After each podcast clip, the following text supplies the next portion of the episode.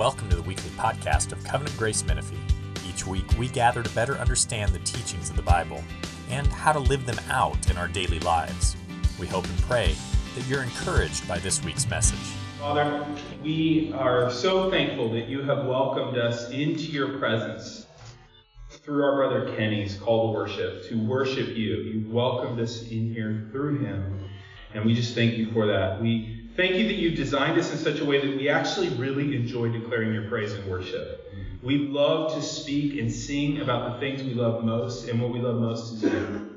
And yet, as we draw near to you and worship, our sin becomes more evident to us. Your holiness exposes our falseness. And so this morning, we just want to confess before you right now that we have sinned against you in thought and word and in deed by what we've done and by what we have left undone. We've not loved you with our whole heart, mind, and strength. We have not loved our neighbor as ourselves, and we just want to declare to you before we go further that we're truly sorry for our sin and we repent of it. And for the sake of Jesus, we ask that you would have mercy on us and forgive us. And then we pray that you give us newness. Help us to delight in your will and walk in your ways to the glory of your name. You alone, God, can order the unruly wills and affections of our sinful hearts. Grant us today, your people, that we would love the things you love and desire the things you promise.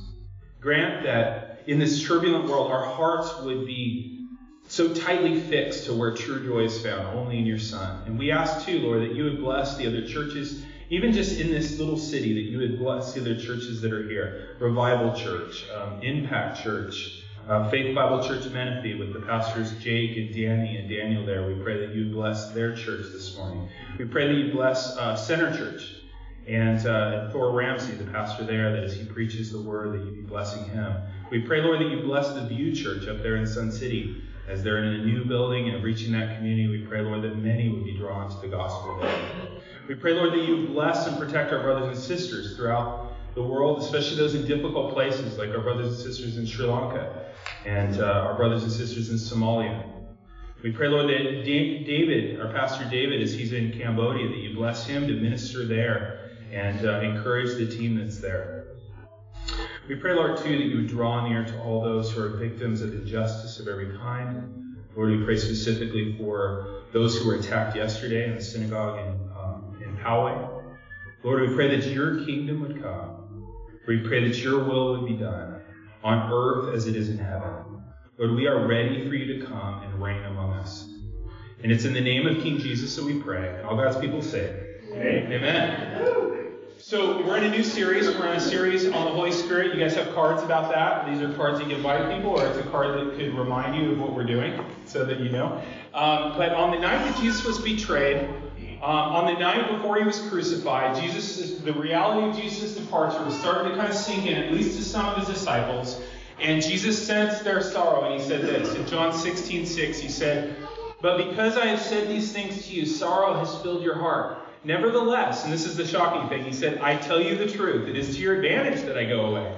For if I do not go away, the Helper will not come to you. But if I go, I will send him to you. That's a shocking statement when you really think about it. How can it be better for those disciples, for Jesus to physically leave them? How could the presence of the Holy Spirit actually be better than Jesus' physical presence with them? That's what he's saying. He's saying, it's better I leave because someone who's going to bless you in a deeper way is coming. And we often think, guys, don't we, that our faith would be stronger if we lived in the time when we were with Jesus, walking around with him like the disciples did. We think, you know, our faith would somehow be stronger, our commitment would be deeper, our ministry would be more fruitful, maybe we'd have more evangelism success if we lived in that time when Jesus could walk next to us on this earth. But Jesus says that the exact opposite is the truth.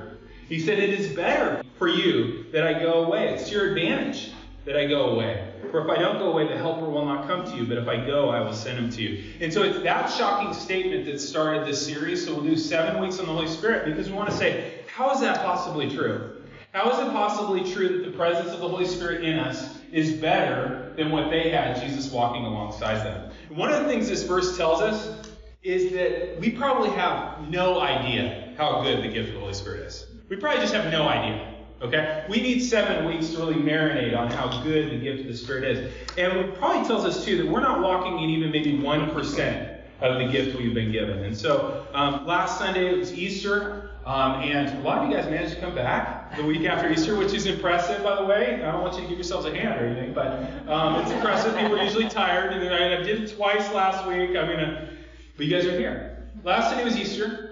We celebrated that Jesus, after he died on the cross, rose from the dead. It's a high point of the church calendar. A lot of times, right after, it's kind of like there's this, what do we do next? It's feeling like, what's next after Easter? Everybody's tired and things like that.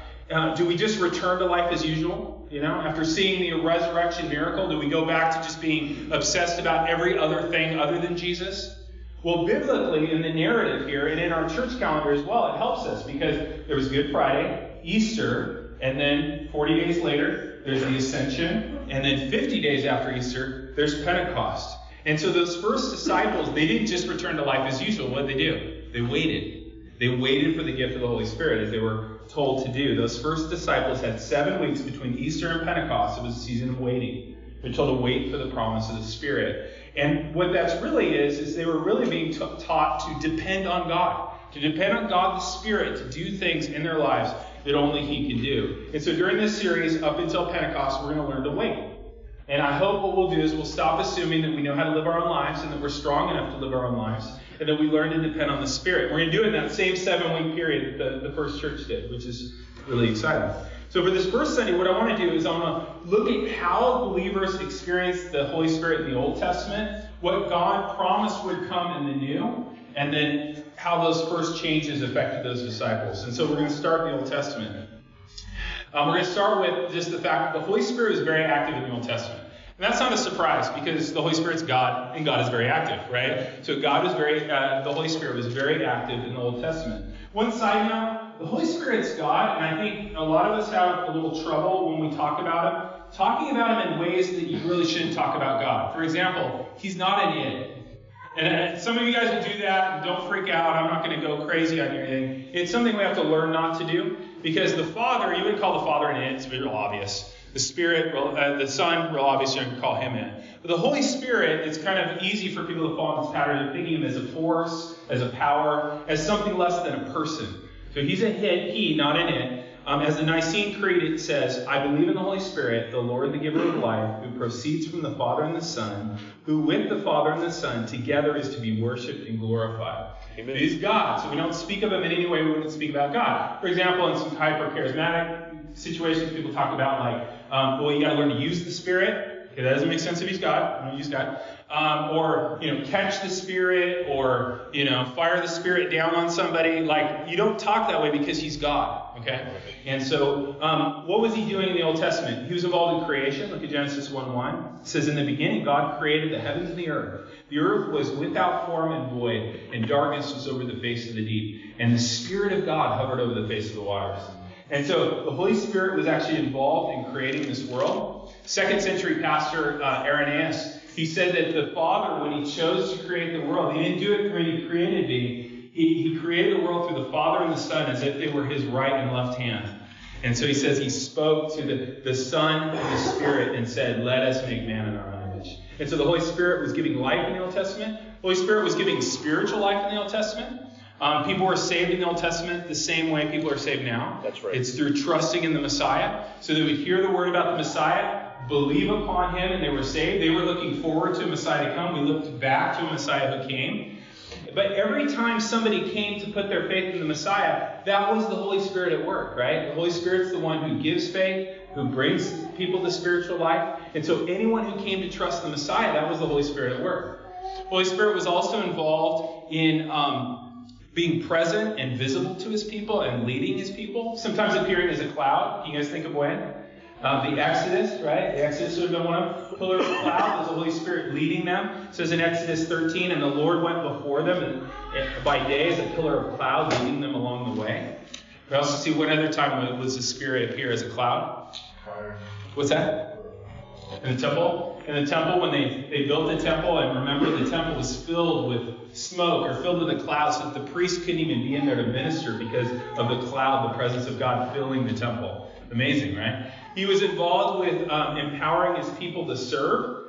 A lot of times you'll see this phrase, the Spirit of the Lord came upon somebody, or the Spirit of the Lord rushed upon somebody, and empowered them to do some act of service for God. We see that with Samson, kind of a unique one. In Judges 15, the Spirit of the Lord rushed upon him. He picks up a donkey jawbone and he beats down a thousand guys. You know how big a donkey jawbone is? It's like this big. They had a tiny little jawbone. He's like working over a thousand people with. Interesting empowerment for service, I agree. Um, Saul, the Spirit came upon him and he prophesied. Interesting though, when you see the Holy Spirit empowering people in the Old Testament, you often hear about him coming upon people but not being in them. There's two exceptions, Joshua and Bezalel, was an artist. But in general, the Spirit comes upon people, not in them in the Old Testament. It's a little bit of a different thing. Um, he also seems to just be empowering um, leaders, kings, priests, judges for specific functions. You don't see him generally coming upon ordinary people. They seem to be for special purposes and functions. And he could leave them. That's an interesting thing in the Old Testament, too. Who did he famously leave? Saul. He left Saul, right? The Holy Spirit was upon Saul, left Saul, an evil spirit comes into Saul. And um, David had seen this. David was terrified of that happening to him. And so in Psalm 51, he says, Take not your Holy Spirit from me. After he had sinned, he thought, I don't want it to happen to me, what happened to Saul. And yet, as active as the Holy Spirit was in the Old Testament, throughout the Old Testament, and the beginnings of the New, we see rumors of and, and prophecies about someday God is going to dwell with his people in a richer way through the Spirit. And the first one I want to draw your attention to is, is the wish, it's not really a prophecy, but it is a wish of a frustrated leader. Take a look at uh, Numbers 11. Really cool story here, Numbers 11, where the people are in the wilderness, right? And what are they doing in the wilderness? Complaining, yes, that's the standard. People are in the wilderness and they what? Complain, right? That's pretty standard. Everybody knows that. And that's not just this chapter. Um, so in Numbers uh, 11 4, they say this. They're tired of the manna. Okay? They're tired of the supernatural bread coming from the sky. And they say this Oh, that we had meat to eat. We remember the fish that we ate in Egypt that cost us nothing. The leeks, the onions, the garlic. And now our strength is dried up, and all we have is this manna to look at. There's a lot of problems there, right? One thing is, is that meat was not free in Egypt. Okay? They were slaves. They, they act like they like lived in a hometown buffet or something, you know? It's like, oh, the food was there, we just sat and ate. It's like, we were slaves. Dummies.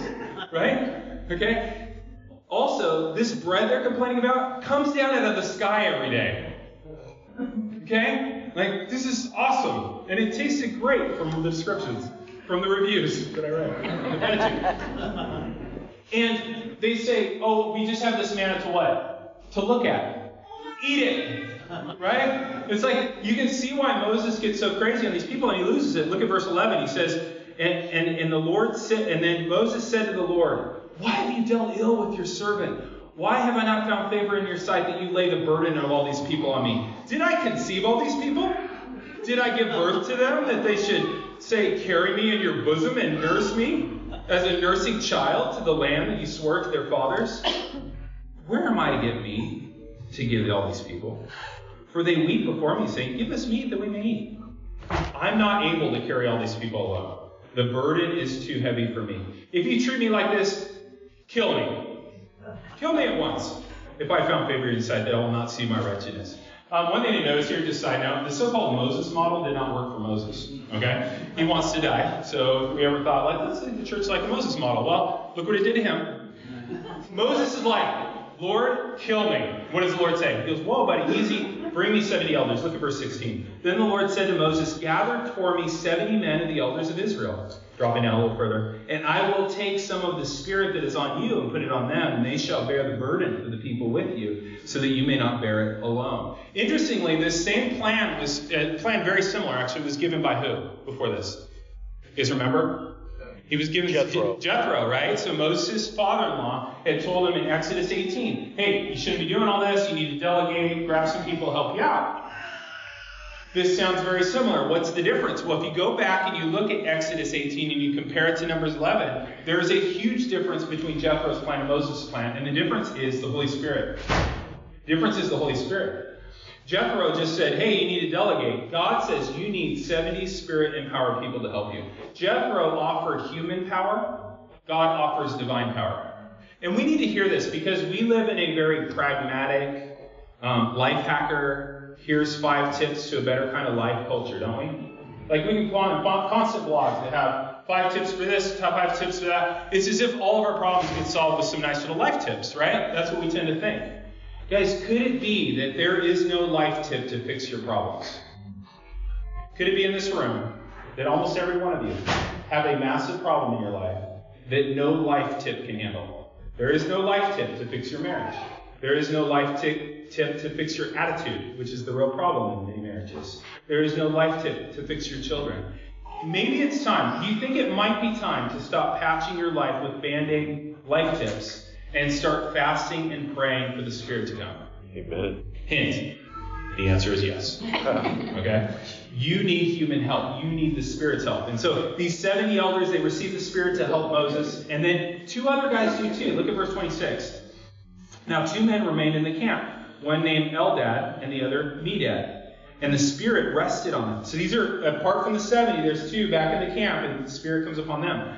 And then it says, um, and they were among those who registered, but they had not gone out to the tent, so they prophesied in the camp. And a young man ran and told Moses, Eldad and Medad are prophesying in the camp. And Joshua, the son of Nun, the assistant of Moses, said, um, from his youth, said to, to Moses, My Lord Moses, stop them. He's like, stop them. They're, they're, they're doing spirit powered things over there without us. What does Moses say? Are you jealous for my sake? Would that all the Lord's people were prophets, and that the Lord would put his spirit on all of them. Amen. He's thinking, this can make it much easier. Right? What if the Holy Spirit was upon all of God's people in such a way that they had direct relationships with God? This would make my life easier. I wouldn't need to die. Right? Isn't that awesome? But this is really a wish. This is not a prophecy yet. The prophecies come later. For example, the prophet Jeremiah starts to foresee something coming that's just like Moses wants.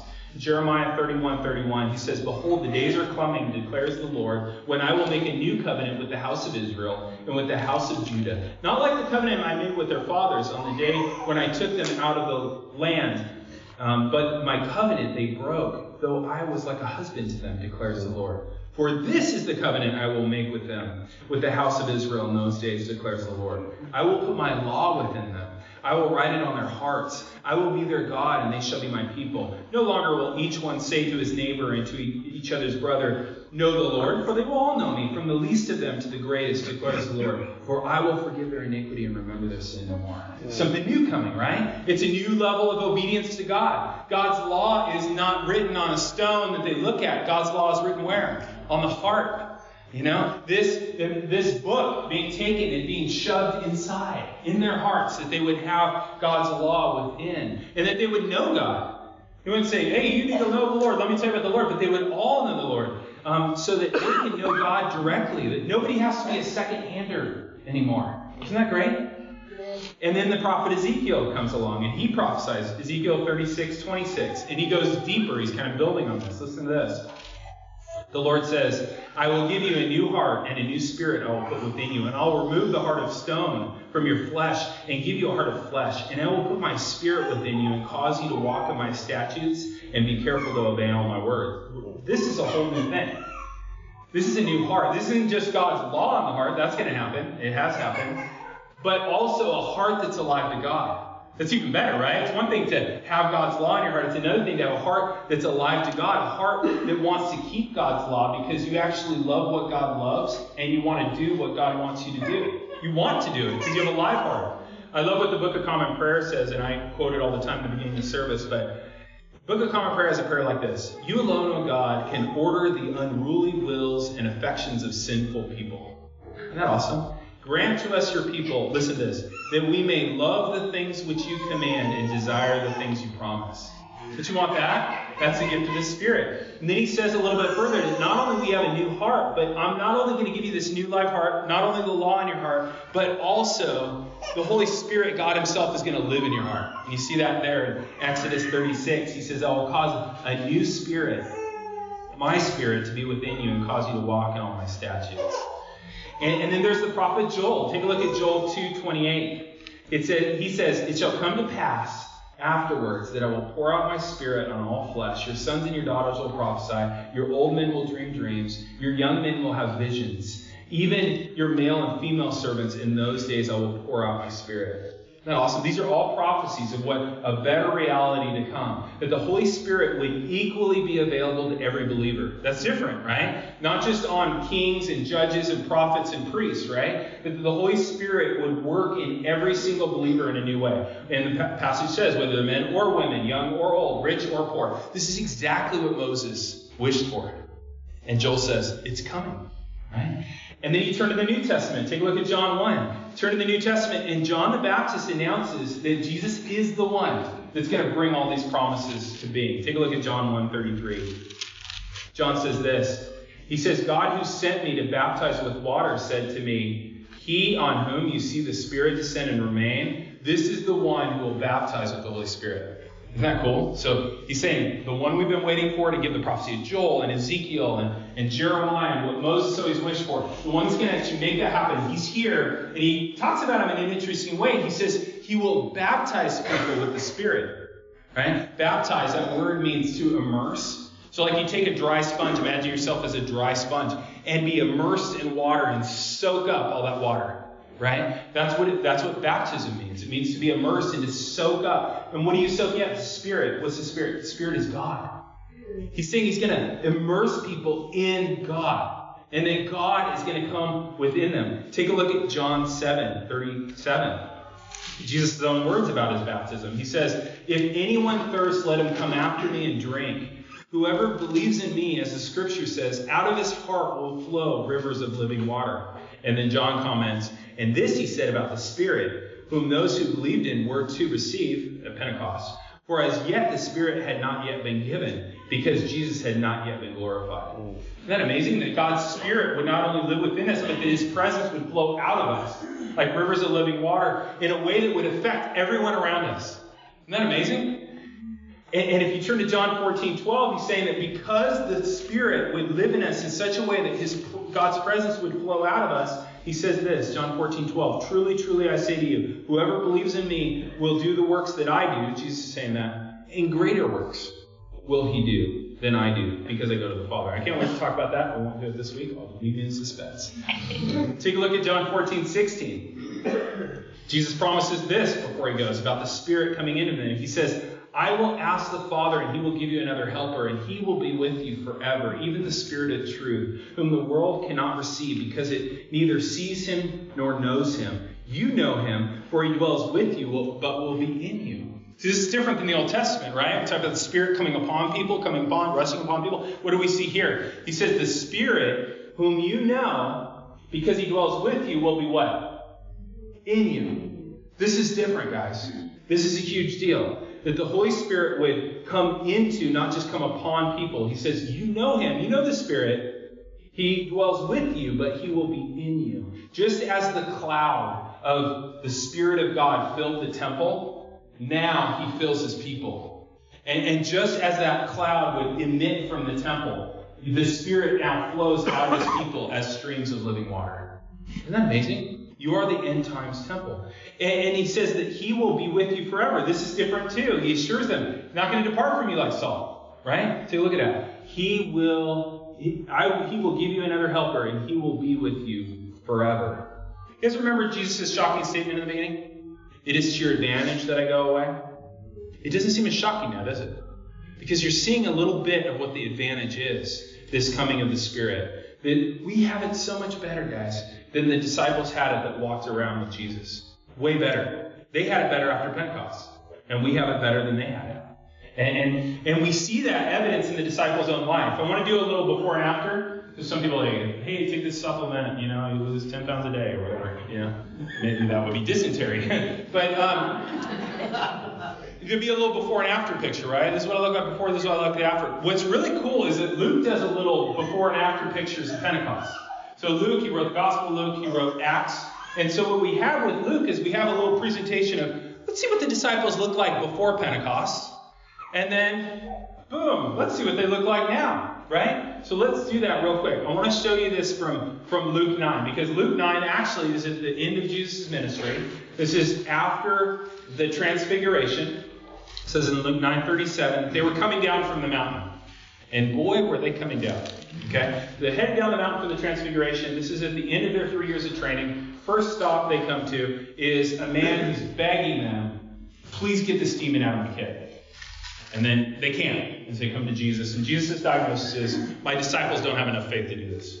It's after three years. Okay? Next stop. Jesus says this. Let these words sink into your ears. Okay, what is that? You guys are parents?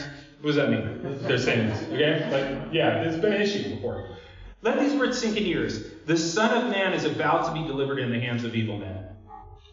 And then it says, they did not understand what he was saying, and they were afraid to ask him about it. Okay? This is not good. In your three year training, not enough faith to cast out demons. Don't know the gospel, don't know what the cross is about. We're not off to a good start. Next performance. It says, an argument arose among them as to which was the greatest. Okay, this is a problem. This is not good. Next step. Um, one of them comes up and says, Master, we saw someone casting out demons in your name, and we tried to stop him because he doesn't follow with us. Okay? A little bit of competitive spirit here, not on our team really, doing the same thing, but you know, not doing it with us, so we don't like it, right? Jesus corrects them, says, Stop that, you know, they're not uh, against us, they're for us. And then for the grand finale, I love this one. They come into a town, a Samaritan town, and they don't get received well. And so uh, disciples come up to Jesus and they say, What? They say, Lord, um, do you want us to call down fire from heaven to destroy them? okay, so this is the way we do this, right? We do a little door to door evangelism. Things don't go that great. We nuke the neighborhood. Okay? This is their plan. This is three years of training. These are faithless people. These are people that are ignorant about the cross. They're jockeying for position among themselves, petty competition, want to nuke people that don't receive Jesus. This is a problem. This is the end of their three year training, 24 7 with Jesus. Going to have the mission and the church handed over to them. Like, without the Holy Spirit, this is going to be a big problem. Okay? And so that's the before picture. How about the after picture? Luke gives an after picture, which is great. It's in um, Acts 2, uh, specifically focusing on Peter. But when you look at um, Peter, right after Pentecost, so Acts 2.14, Holy Spirit comes as promised. It's 50 days after um, Easter. This is about 10 days after Jesus ascended. The Holy Spirit comes down. People are speaking in tongues. There's a big commotion. Everybody's like, what's this all about? And then Peter stands up boldly with courage and he preaches a super legit sermon. This is the same guy that, like, seven weeks before couldn't even spell cross. And he's preaching the cross in like amazing, legit ways. I mean, he masterfully weaves together different Old Testament texts on the fly, explaining to the crowds how Jesus' death and resurrection is fulfilled. It's amazing. And it's not just him. You look at Stephen, one of the early deacons, they're, they're going to stone him, to throw rocks to him and kill him. In Acts 7, he preaches this amazing, beautiful sermon about how the Old Testament points to Christ. Unbelievable. Under lots of pressure, about to be killed, he was killed. This amazing biblical understanding, guys. This is the Holy Spirit in a person's life. And I've seen this over and over again. I've seen guys that have no interest in Scripture, no understanding of Scripture. Suddenly they can't put the Bible down, and they're finding all kinds of amazing insights that are really there that I've never seen before. And they're like brand new believers. It's the Holy Spirit, right? Now, they have amazing courage. I mean, Peter was afraid. Seven weeks ago, he was afraid to stand with Jesus at his trial. Now he doesn't care what happens to him. He doesn't care, you know, if they kill him. And it's not just Peter all the disciples seemed completely unconcerned about what people thought about them or what would happen to them.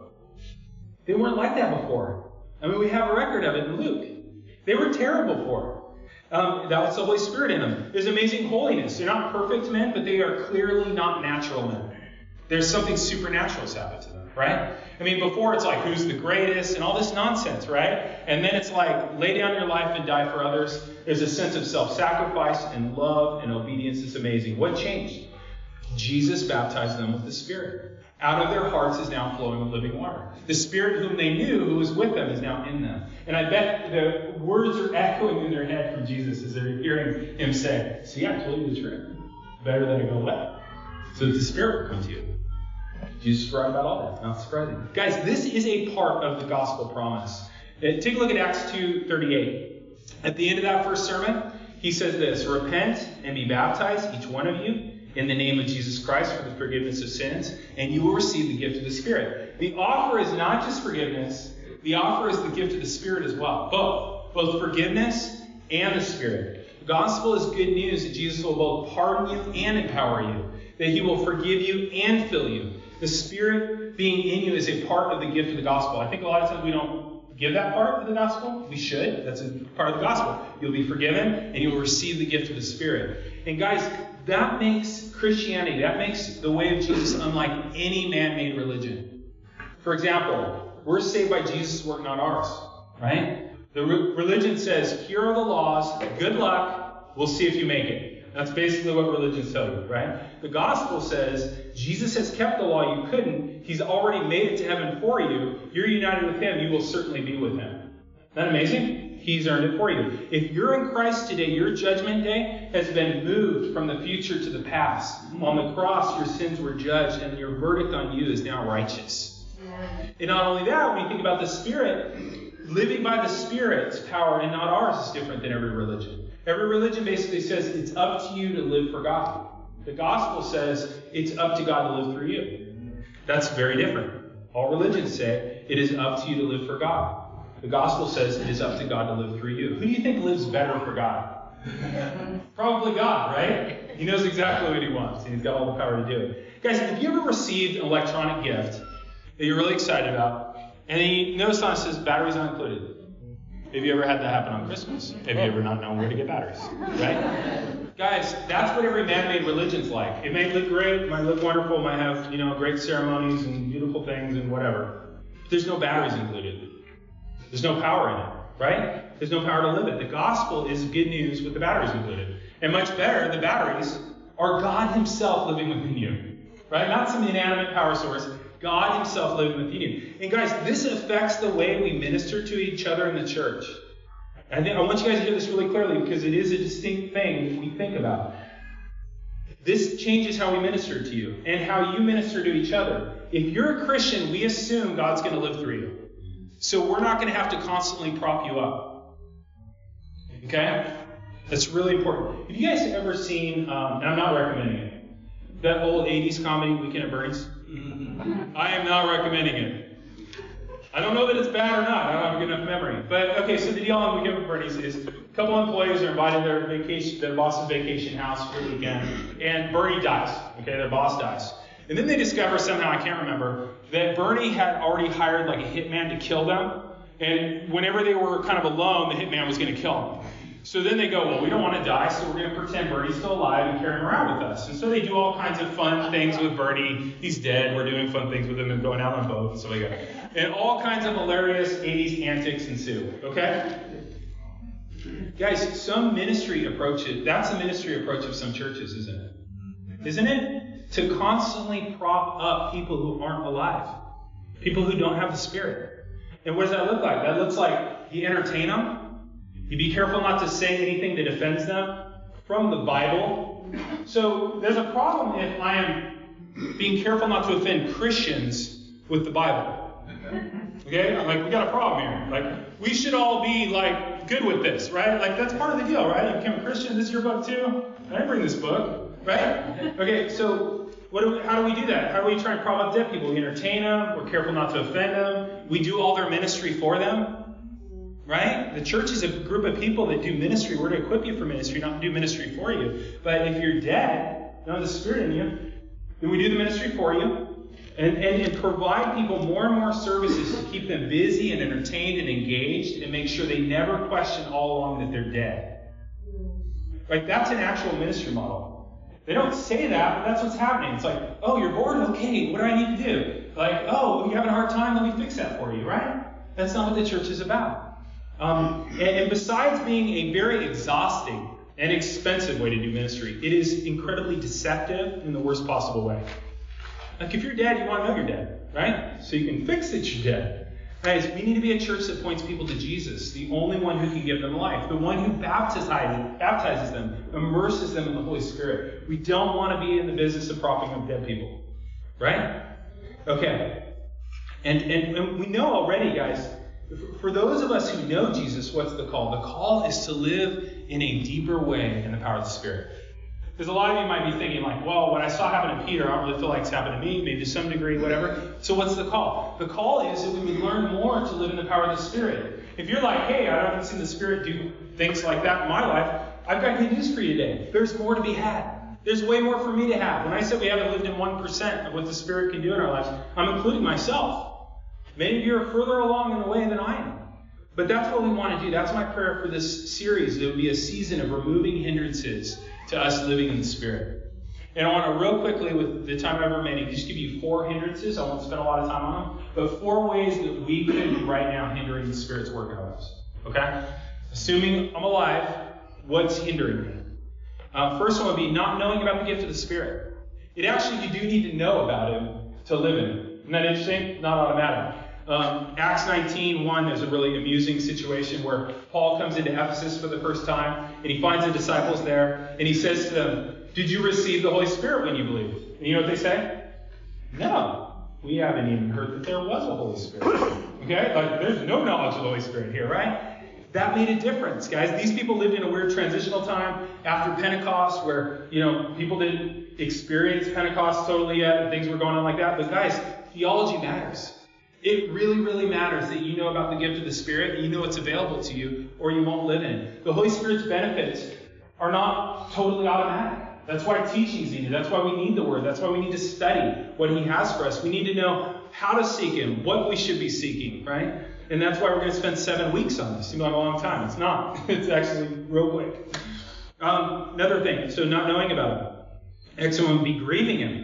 Look at Ephesians 4:30. And do not grieve the Holy Spirit of God, by whom you were sealed for the day of redemption. Notice, you were sealed with the Holy Spirit, right? Just like Jesus said, He will not leave you. But you know what? You can make Him very miserable in His stay in you. He says, don't grieve Him. Isn't that crazy? We can grieve Him, right? Um, he's particularly grieved by what? If you look at the context, anger, bitterness, unforgiveness, those are things listed below.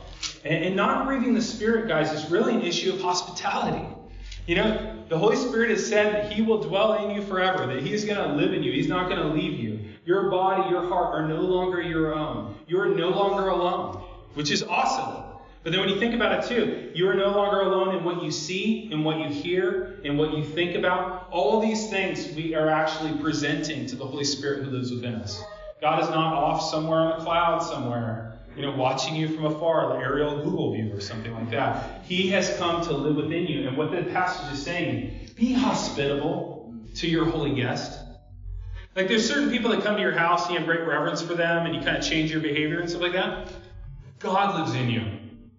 Be hospitable to this holy guest. Don't grieve the Spirit. Next one would be um, quenching the Spirit. 1 Thessalonians 5.19 says, Do not quench the Spirit. This passage is actually stunning. It's stunning because this, we know the Spirit is God. And he's saying, Do not quench God, the Spirit, right? It, it's as if there's a fire that God has for you and you're pouring water on it. You're quenching it. You're pouring it out. And the, the amazing thing is that God will allow his ministry in our lives to be quenched. The Holy Spirit will actually allow us to live in spiritual poverty if that's what we choose. Isn't that crazy? I just think that's wild. God can do whatever he wants. And if we decide to live in spiritual po- poverty, if that's our choice, he'll allow it. We can quench him. Many of us are quenching him, have quenched him. Why would we quench him? I'll get into this in another message, but I think part of it from the context is his works can be uncomfortable. Can they? Works of the Spirit can often be experiential, perhaps subjective, perhaps emotional, perhaps make us feel vulnerable or super awkward. Right? There's a personality type that does this, right? I have that personality type. I'm super cautious, guys. I didn't start walking until I was nearly two. Not, there was nothing wrong with my legs. It was just like, I'm not going to fall. you know, perfect walking, right? I'm super cautious. Guys, for those of us who are more rational and objective and reserved and careful, it can seem a lot safer to just live the way we've always lived and choose a type of spiritual poverty. But Paul's saying here, he's saying that we should not quench him. Now, Paul later on in that passage also says we should test all things, right? We should test things. It's not saying that everything somebody tells you is from the Spirit. Like there's people that have glitter coming out of their air ducts at their church and stuff like that, saying it came from the Lord. You know, feathers dropping on people, all kinds of craziness, right? You guys all know who they are. Tested. Yeah. We got any glitter? They tested the glitter. It's glitter. Okay? it's not gold. Nobody's getting rich off this thing. Well, somebody's getting rich off it. Um, We should test it. Test to see if it's from the Lord. But we all need to be more open, don't we, to the Spirit doing something in our lives that might be new, surprising, strange, and awkward. I feel like today in our culture, like we're so afraid of awkward. It's like people, like on your tombstone, it's gonna be like, you know, Karen lived a great life, died of awkwardness. It's not gonna happen. Okay? The Holy Spirit may want to do something super awkward in your life, and it would be awesome and wonderful. We'll talk more about that later. Do not quench the Spirit. What would be the opposite, though, of quenching the Spirit? Fanning into flame. I love that passage where Paul says to Timothy, fan into flame the gift of God you've been given. That we would take where we're at and try and build on what we're experiencing with the Lord. Last one would be not asking. Take a look at Luke 9. He says, I tell you, ask and it will be given to you. Seek and you will find. Knock and it will be opened to you. For everyone who asks receives, and the one who seeks finds, and the one who op- knocks it will be open to them. And then I love this. What father among you, if his son asks for a fish, would give him a serpent? Or if he asks for an egg, would give him a scorpion? And he says this to these people. If you then, being evil, know how to give good gifts to your children, how much more does the Heavenly Father know how to give what? The Holy Spirit to all who ask. Isn't that a surprising ending? You thought you were getting a Tesla. So did I. give the Holy Spirit. Isn't that amazing? Did you know that passage was about the Holy Spirit? He probably quoted it a bunch. See, gas, fine. It's about the Holy Spirit. The Father richly gives experiences of the Holy Spirit to who? Those who ask. Now, every believer, guys, I don't want you to miss this. Please pay attention right now if you weren't. Um, every believer is indwelt by the Holy Spirit. You don't lose the Holy Spirit. You don't get the Holy Spirit later. But listen to this. That doesn't mean that every believer is empowered by the Spirit, transformed by the Spirit, or enjoying the Spirit at the same level. That's right. Right? There's a thing called filling. There's an ability to experience more and more of the Spirit's empowerment. That's what we're seeking, guys. It's not that I'm saying that you know certain believers here don't have the Holy Spirit. I'm saying that we're not experiencing all that He has. And we got so much evidence of that. So ask, seek, knock. You might ask, well, I have asked Him. I've asked Him. I've asked Him before. He didn't give it to me, right? He didn't give me more experience of the Spirit. Look at the context. He says, keep asking, keep pursuing, wrestle with Him, right? You say, well, you know, I already asked how long they need to wrestle with Him. Let's do it for seven weeks. Okay? Let's do it in a series for, I don't know if it'll be longer. Let's just at least do seven weeks together. Okay? Let's do seven weeks of seeking to know this gift, to repent of what grieves him, to kind of fan into flame that which we've been quenching, to ask the Father for more of the one he's happy to give us. Does that sound awesome? Yeah. Let's do that. Let's pray. Father, we are convinced that we have not yet begun to live in the power of or enjoy the presence of this gift of your Spirit. And so we ask you this morning, give us more. Jesus, you, as we have read, are the true Spirit baptizer. Your life has shown us what it looks like to live fully in the Spirit. Your death and blood have cleansed us deep within and made our hearts a proper home for Him, which is amazing. Your resurrection shows us His power. Your ascension has sent Him to us. Thank you for listening to this week's podcast. If you'd like to know more about our church, you can email us at info at covgracemenifee.org. May the Lord bless your week and guide your steps.